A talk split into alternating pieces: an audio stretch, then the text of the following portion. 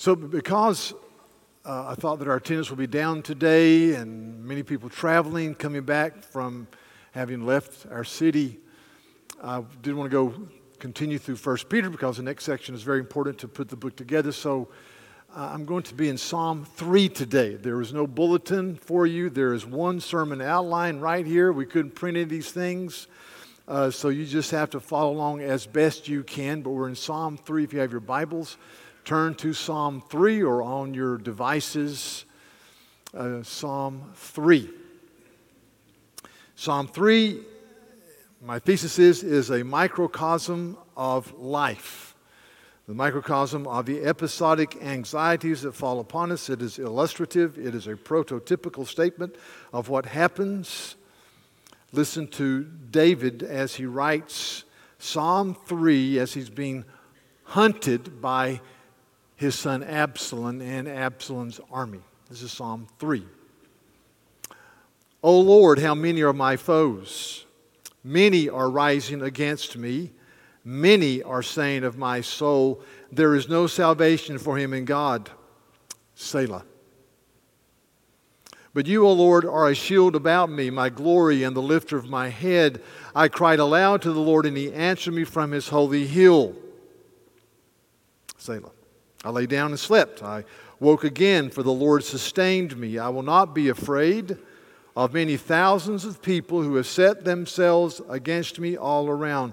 Arise, O Lord, save me, O my God, for you strike all my enemies on the cheek, you break the teeth of the wicked. Salvation belongs to the Lord.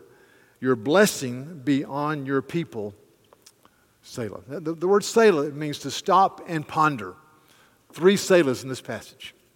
So David is kind of breaking the passage down for us. He says, Stop and ponder this, stop and ponder, stop and ponder. So the, the, the, the, the background is that David had a son named Absalom who had a sister named Tamar or Tamar. And Absalom, the Bible says, was incredibly handsome from the sole of his feet to the crown of his head. And it said about his sister, Tamar, that she was an incredibly beautiful woman. So they had some really good genes on that side of the family. David had another son by another woman who was the half sister to Absalom and Tamar, and he wanted Tamar, and she wouldn't acquiesced to his desires, and so he, I'll make, I'm going to make this a PG sermon, he, he tricked her and he violated her. And then he refused to honor what he had done. And so the Bible says, and in the aftermath of this horrendous, dysfunctional sin in David's family, that David was burning with anger. But as you read the text in 2 Samuel, he did nothing.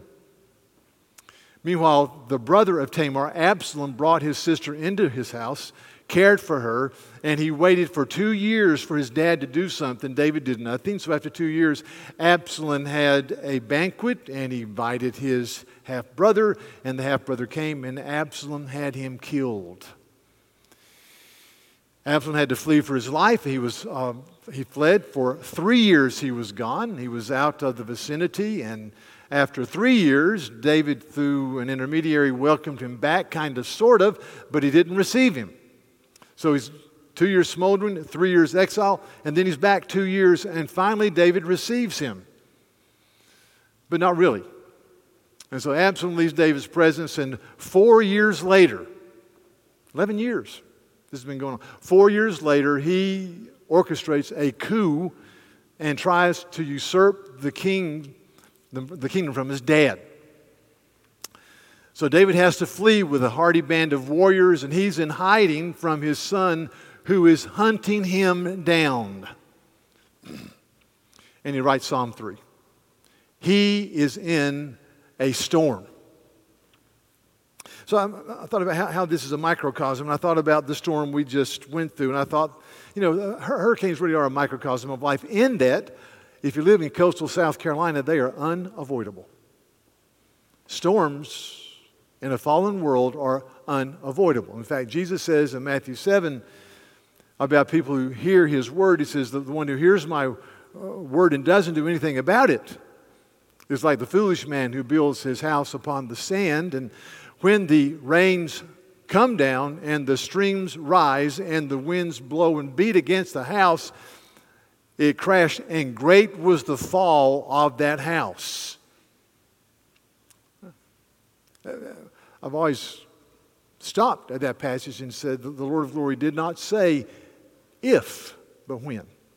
I promise you, in a fallen world where there is disease and death and hurricanes, you will have storms that blow on your house.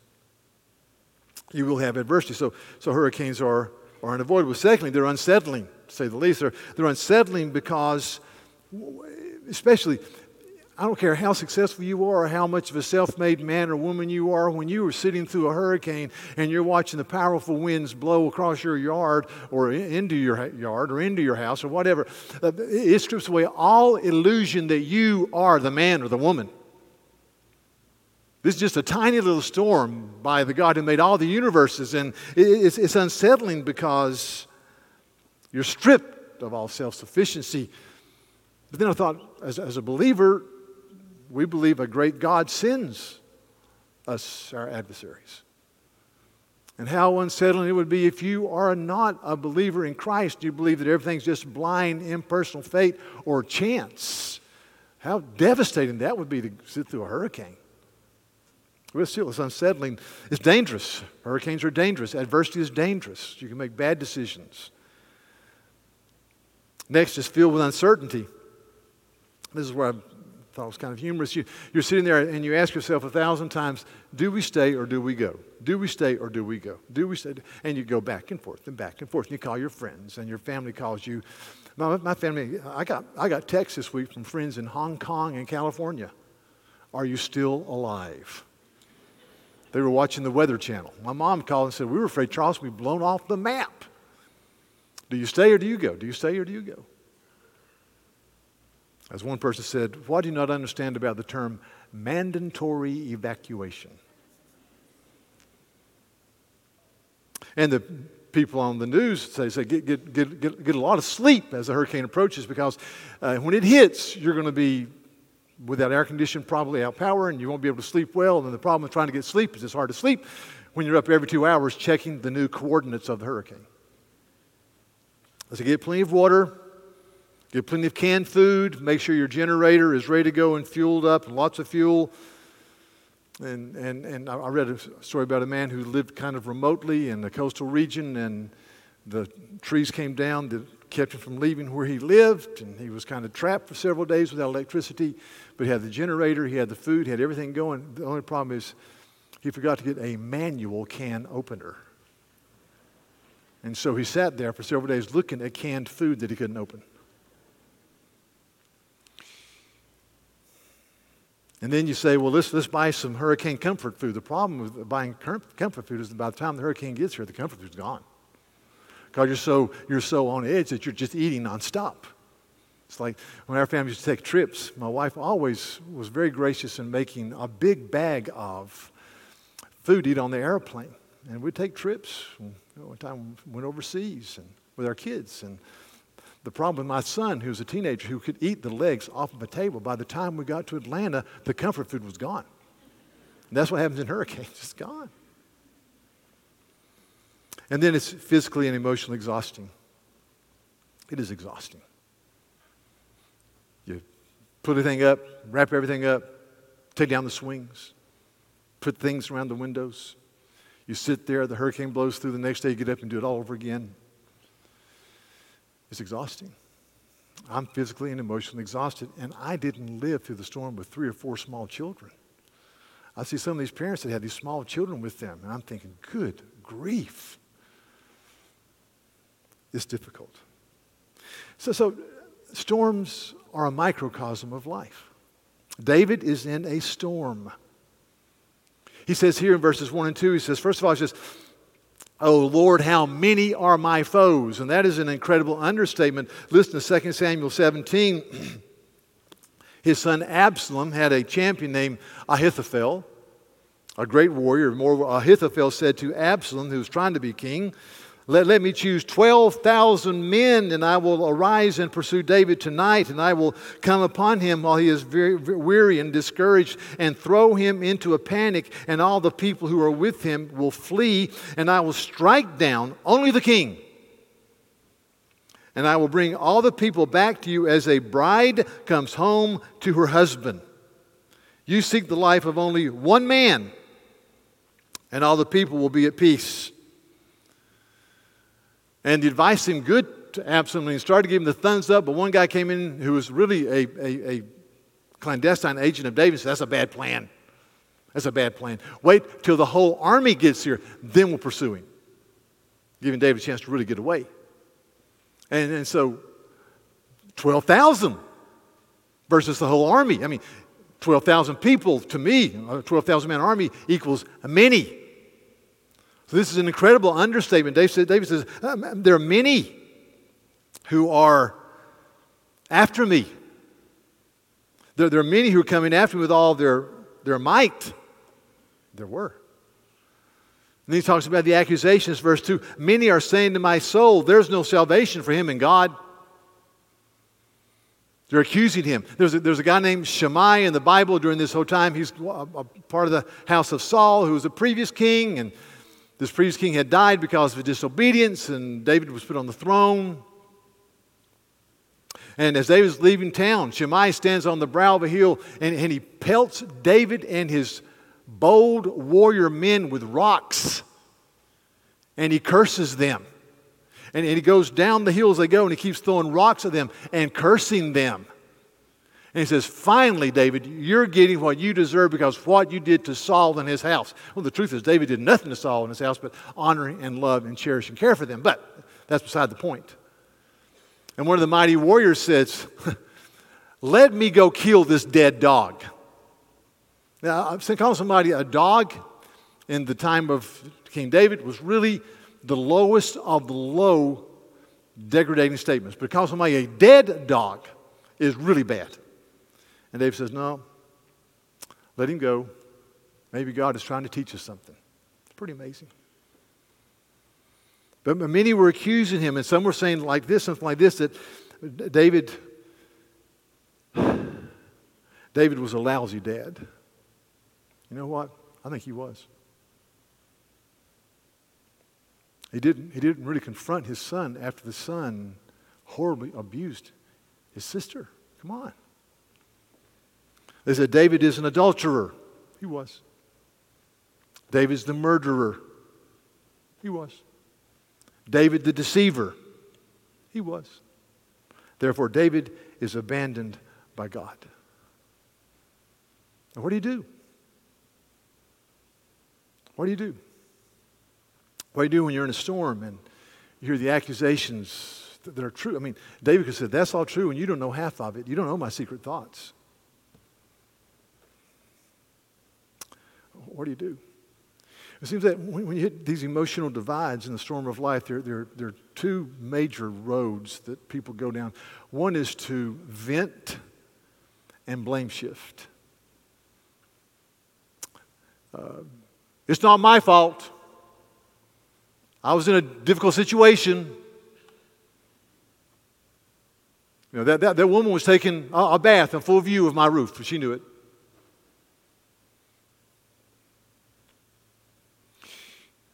So, a lot of times we just withdraw and get quiet and bitter. Some of us grew, fam- grew up in families that, that vent. Maybe they're Italian families, you know, they just get it out there. And the problem with that is sometimes people just vent, which is probably is more healthy than withdrawing emotionally. But, but, but they vent and then they feel good because they're venters, but the people that aren't venters have collateral damage all over their bodies. Things are said that should never be said. And then you have those of us in families that just withdrew. We don't talk about those things. We don't talk about the, the, the, sequoia tree that grew up overnight in the den. You just walk around it, just struggle, walk around it. It's there, but don't talk about it. Not healthy.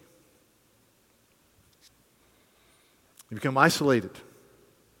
One of the great tensions of life is to, is to, as a believer, is to walk in the light. In John chapter 1, this incredible statement is made in the prologue of John's book. It says, talking about Jesus and walking in the light, it says this, verse 4 and 5, it says,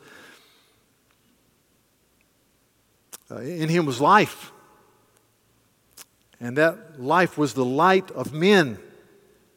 The light shines in the darkness, and the darkness has not overcome it. And in chapter 3, Jesus is having this dialogue with a leader named Nicodemus, and he says this, verse 19, and this is the judgment, the light has come into the world, and people love the darkness rather than the light because their works were evil. For everyone who does wicked things hates the light and does not come into the light, lest his work should be exposed. But whoever does what is right and true comes into the light so that it may be clearly seen that his works have been carried out in God. And we, we play hide and seek. And so our tendency is to just run into the darkness. When the light exposes and gives healing and grace and shows us our sin and makes us run to the cross and take a step deeper into all that Christ is for us.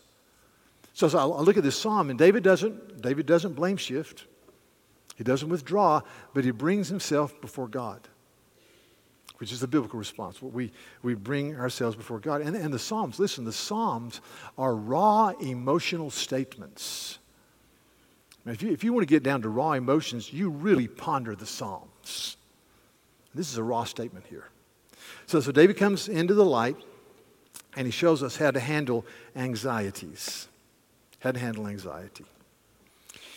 This is what he says, starting in verse 3. He says, But you, O Lord, are a shield about me or a shield around me. Now, in the days of Scripture, there were two types of shields. There was the shield that you would carry into battle with a short sword, it was a small shield to bounce off the glancing blows of other swords. But then there was a shield that you used to besiege a city. And these shields were tall and had a curved top. And, and so you, you, you went into a, siege, and it protected you from the flaming darts, but also from things they would fall, they would, they would drop from, from, from the top of the castle. This is that kind of shield. You are a shield around me, O Lord.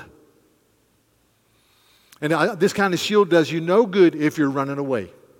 And what he's saying is, God, you are God and you're in our midst and you are king. And, and, and I'm looking to you, I, I'm trusting you. Psalm 125 says this Those who trust in the Lord are like, are like Mount Zion that, that, cannot be moved. As, as the mountains surround Jerusalem, so the Lord surrounds his people both now and forevermore. God is in our midst. So, one step, the first step in this psalm to handling anxiety and walking through storms is God is my shield. He's in my midst. He's in our midst. He, he, he guards me. He loves me. He's Abba Father.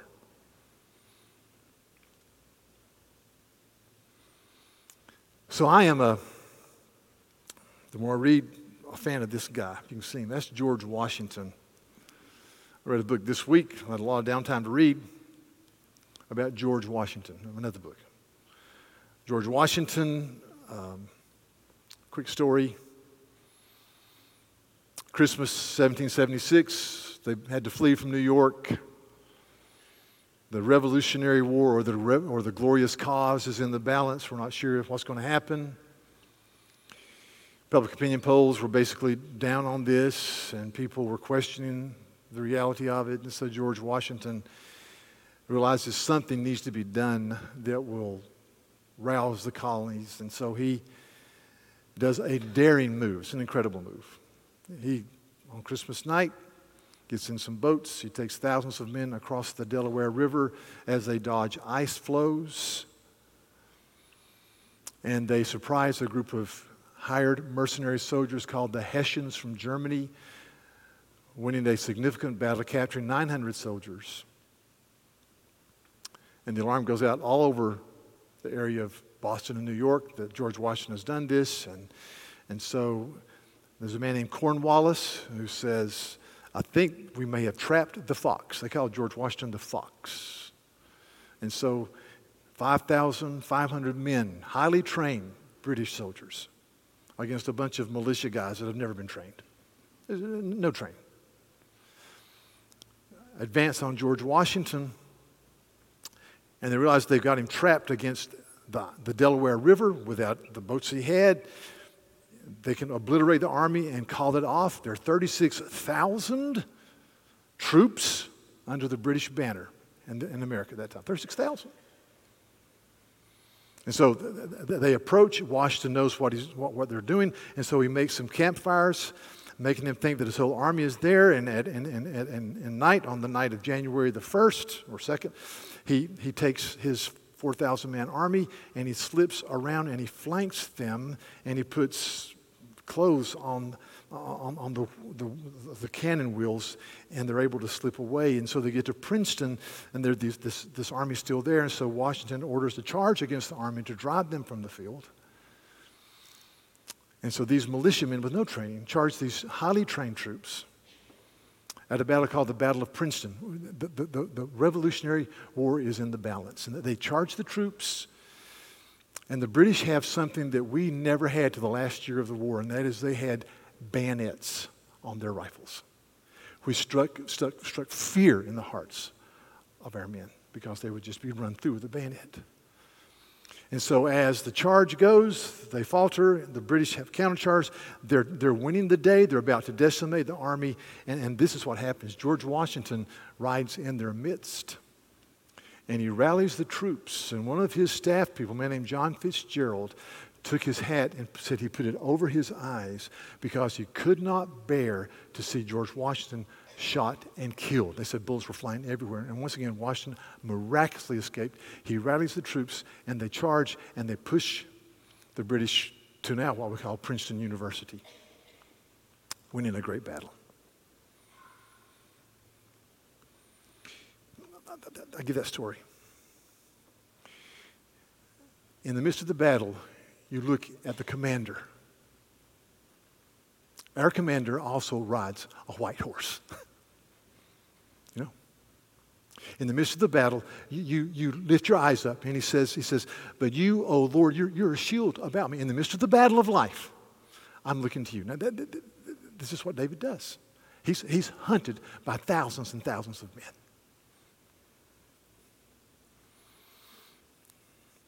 Psalm 23 The Lord is my shepherd, I shall not want. He makes me lie down. Hebrews 12 in the New Testament, verse 1 and 2 says, Therefore, since we're surrounded by so great a cloud of witnesses, both past and present, let us also lay aside every encumbrance and the sin which tangles us, and let us run with endurance the race that is set before us, fixing our eyes on Jesus See, you, can, get, you can try to get rid of sin, but, but the key is fixing our eyes on Jesus, the author and the perfecter of our faith. Verse 3 says, For consider him.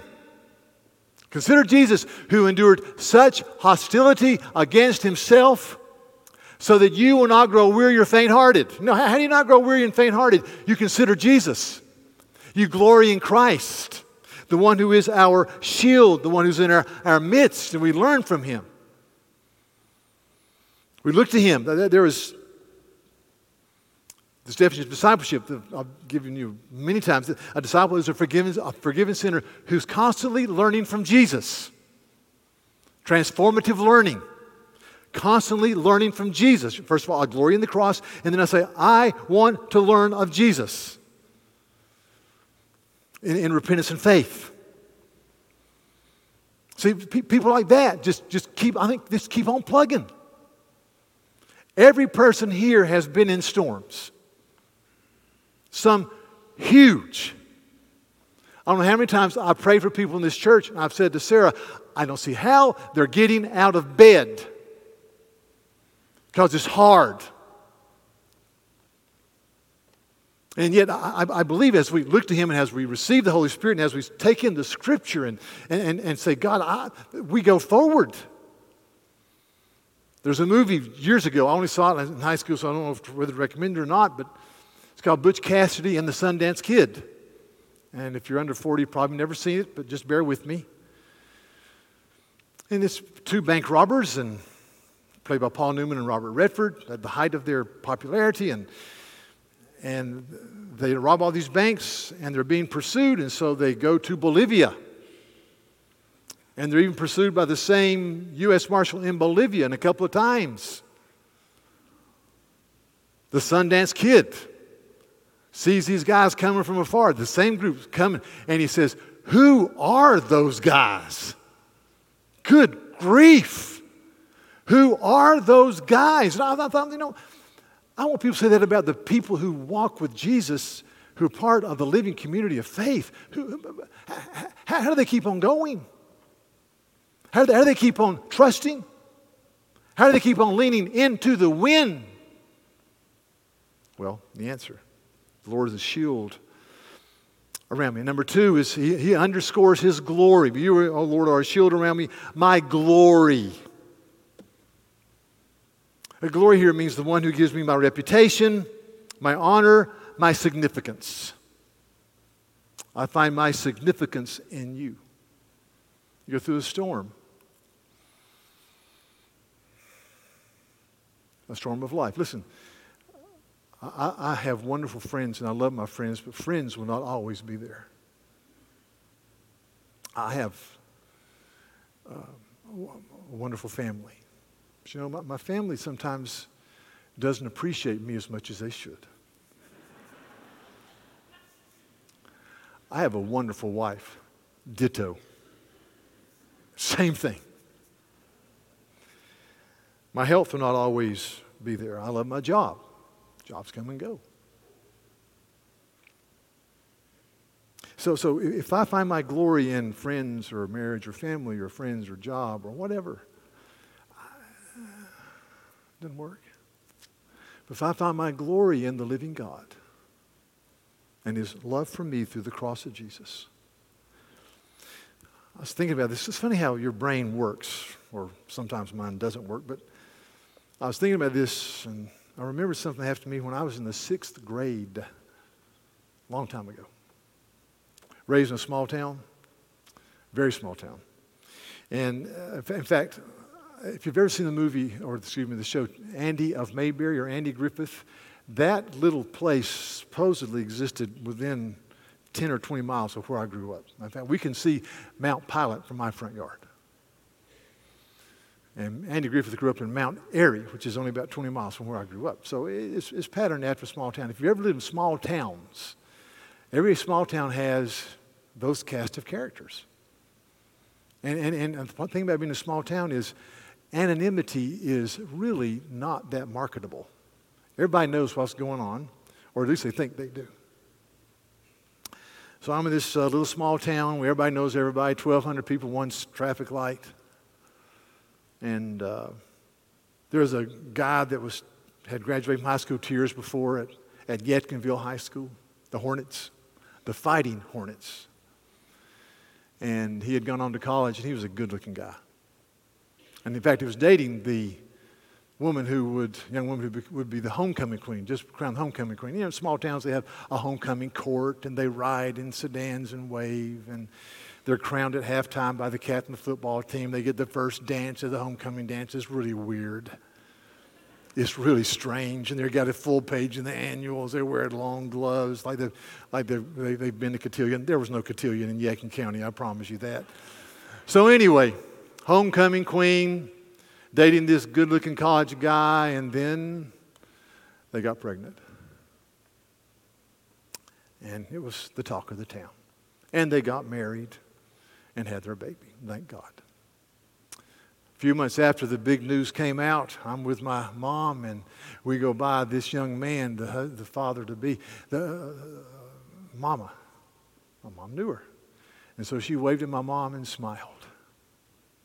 And my mom turned to me and she said this If you or your brother ever did what he did, I would never be able to smile again. I love my mama, but that's weird. If you're trying to find your significance in the performance of your kids, they will let you down. These things happen. They do. I said, sixth grader, I said, wow. And then I thought about basketball. The, so it didn't make a huge impression until this week. I mean, the, the whale at that time is today's rendition of dude. You know, I said, dude, you know, let's play basketball.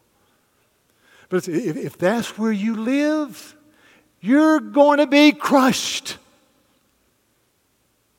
If I don't have the perfect marriage, I can't survive. Get on the Titanic.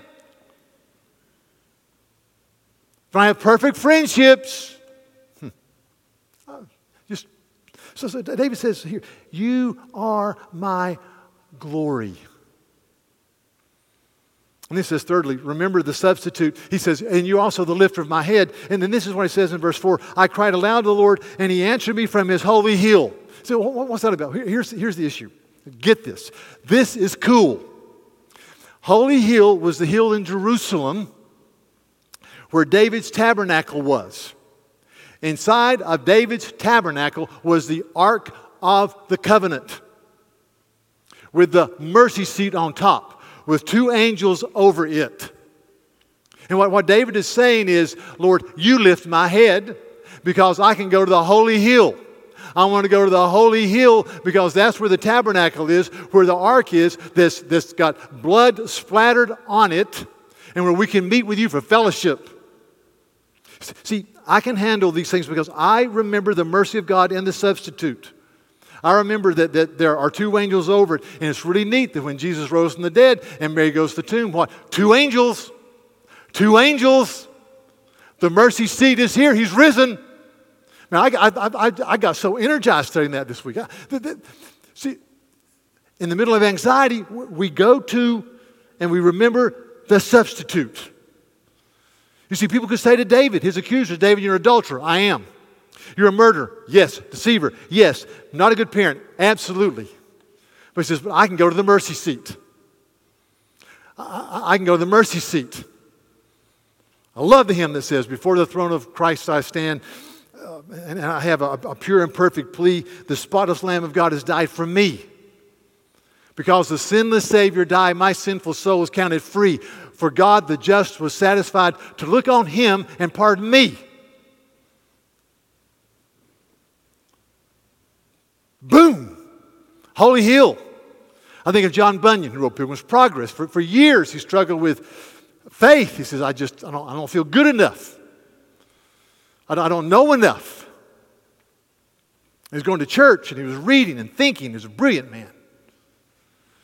He says, one day he was walking in a field and he heard a voice. I think it's a voice inside his head because he studied so much. He said, Your righteousness is in heaven. And he said, I was free. Jesus is my righteousness.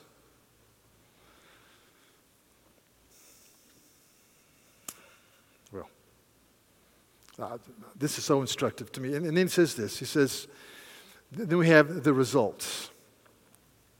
And he says this verses 5 through 8 I lay down and slept. I awoke again, for the Lord sustained me.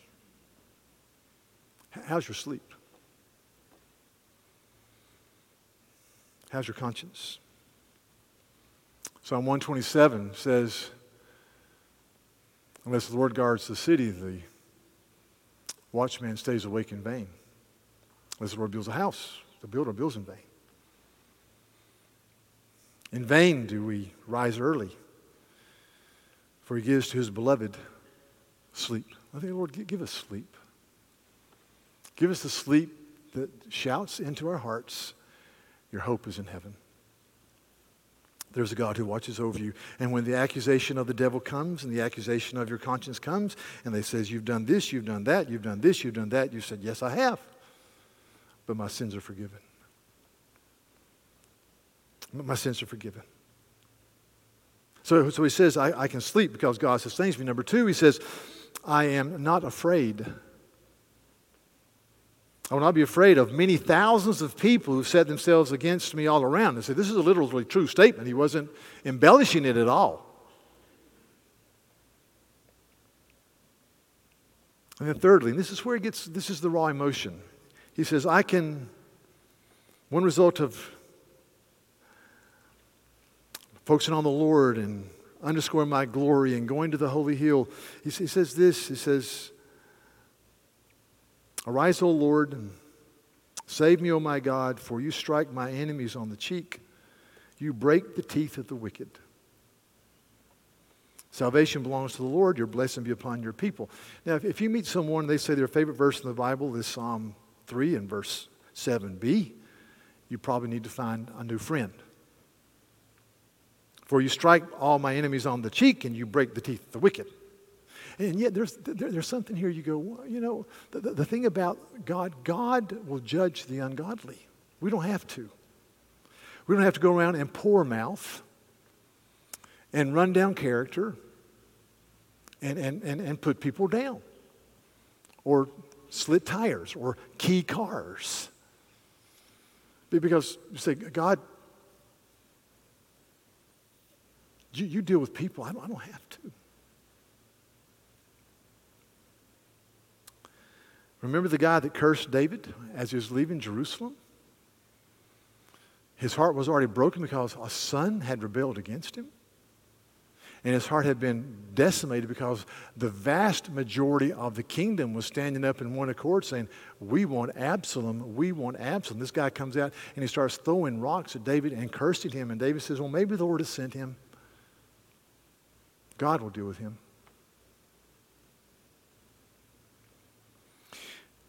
So, adversity. How, how do we handle adversity? How do we handle the storms of life? We look toward the captain. We look to the captain. We underscore our glory and our hope. And, and we're people who understand and run to the holy hill where the Ark of the Covenant is with the mercy seat and the blood splattered all over it. We run to the holy hill called Golgotha, where there's a blood splattered cross because the eternal God died on the cross as our substitute. Wow. Well, let's pray. Lord, today we are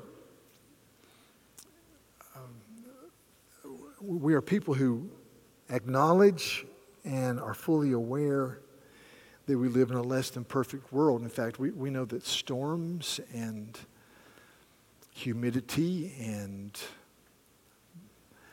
animals that attack and bugs that bite are the result of a fallen world. The creation is groaning, Romans 8 says. And we, we see the groaning around us. And yet, Lord, you use these things under your sovereign care to shape our character. So even as we reflect on this hurricane this week, we acknowledge that, Lord, our lives are in your hands we do not have control. This is just a little blip of a storm on one little corner of a universe in a vast galaxy of universes that cannot be counted. And yet you're God. You, you control this, and we acknowledge that. So, Lord, in the adversities of life, I pray you'd keep us from emotionally venting and blame shifting. I pray keep us from withdrawing and growing bitter. I pray we just bring our, our, our, attitudes into the light of all you are for us. And as we do that, I pray that we would look to the captain of our salvation. As we do that, I, I pray that we would understand and underscore that you are our glory and sustaining grace, Lord. That we would not look to people or institutions or situations to give us our ultimate hope and thirdly, Lord, I, I pray that we would be people who, with great joy, go to the holy hill called Golgotha, where the blood splattered cross has fulfilled the promises of the blood splattered Ark of the Covenant. And we thank you for that. May your kingdom come in our lives this day, Jesus. We pray for contemporaries who look at a storm and just say, well, there's nothing we can do. It's all the impersonal plus time plus chance, and, and uh, they have no hope. I, I just pray that you'd give hope to people. You'd open the hearts of people to receive hope through the forgiveness of sin by the gospel of grace. I pray we'd teach that to those around us and plead with people in Jesus' name. Amen.